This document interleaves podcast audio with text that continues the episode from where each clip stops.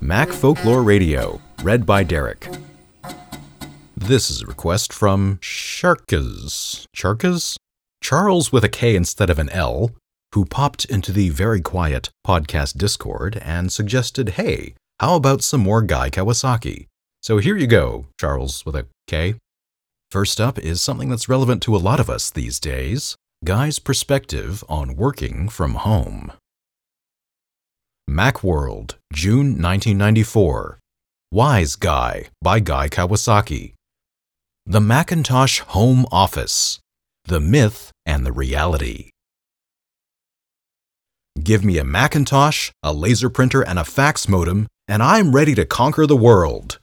I don't need an office, support staff, and management. Like many Macintosh owners, I'm a home office warrior.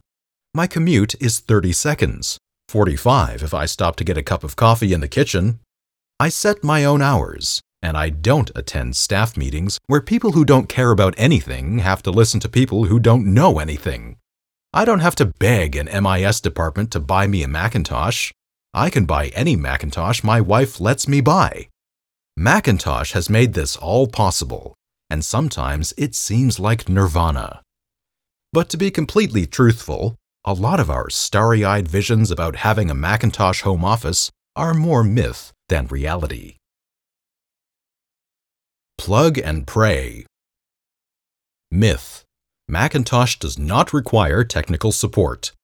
You go to your local computer store, select a Macintosh from the distinctly and clearly positioned product line with the help of a knowledgeable salesperson.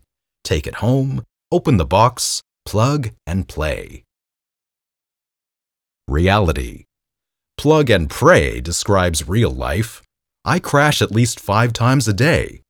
Now, Startup is the utility I use most often because I spend so much time tracking down init conflicts.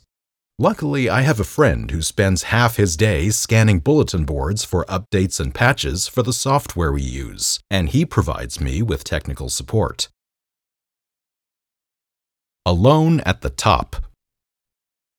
Myth Working at home with your Macintosh means you're isolated, so you can concentrate on being more creative and productive. You aren't interrupted by coworkers, and you're not at the beck and call of a manager. You can sit at your Macintosh completely focused in Macintosh bliss. Reality You can't concentrate on being more creative and productive. When your Macintosh won't print, there isn't a Macintosh dweeb to find the LocalTalk connector that came undone. Simple tasks, such as printing a label, stuffing an envelope, and licking stamps, are now your problems.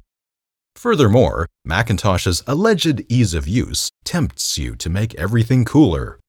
When you work for a big dumb company, you dash off a memo in Times and Helvetica, and everyone is impressed by your laser output. When you work at home, you decide to integrate graphics and QuickTime movies in your document because it should work. It doesn't. And let's face it, Macintosh users are gregarious types. Who wants to be isolated? If you've got email, you don't have to be.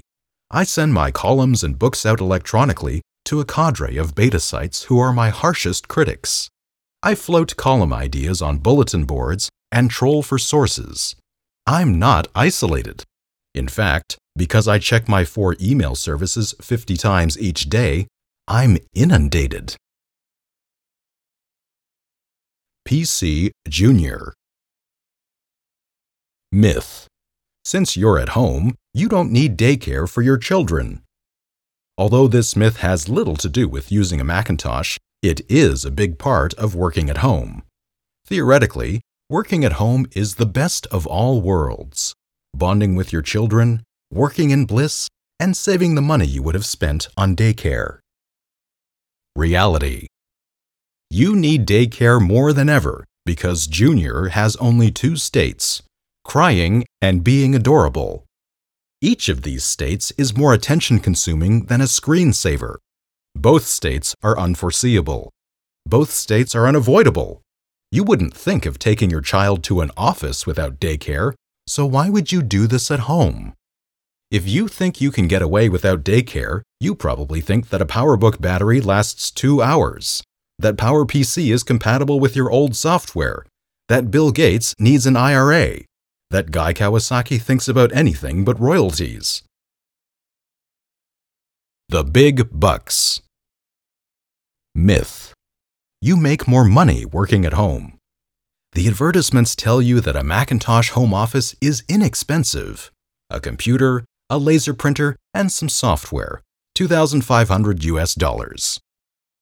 Reality. You discover you need more RAM, and an optional tray to print envelopes, and a fax modem, and a dedicated fax line, and a PowerBook. Soon you've spent $5,000. Sure, as a Macintosh home office warrior, you can charge two or three times what a company pays an employee. However, when the dust settles, most people who work at home make the same as they would at a company because they go nuts buying the latest Macintosh, laser printer, fax modem, cellular phone, beeper, stereo, and CDs in the name of enhanced productivity. On the other hand, these myths aside, I'm not trying to discourage you from working at home. I'm providing a realistic perspective. But your worst day as a Macintosh home office warrior will be better than your best day at a company you don't like.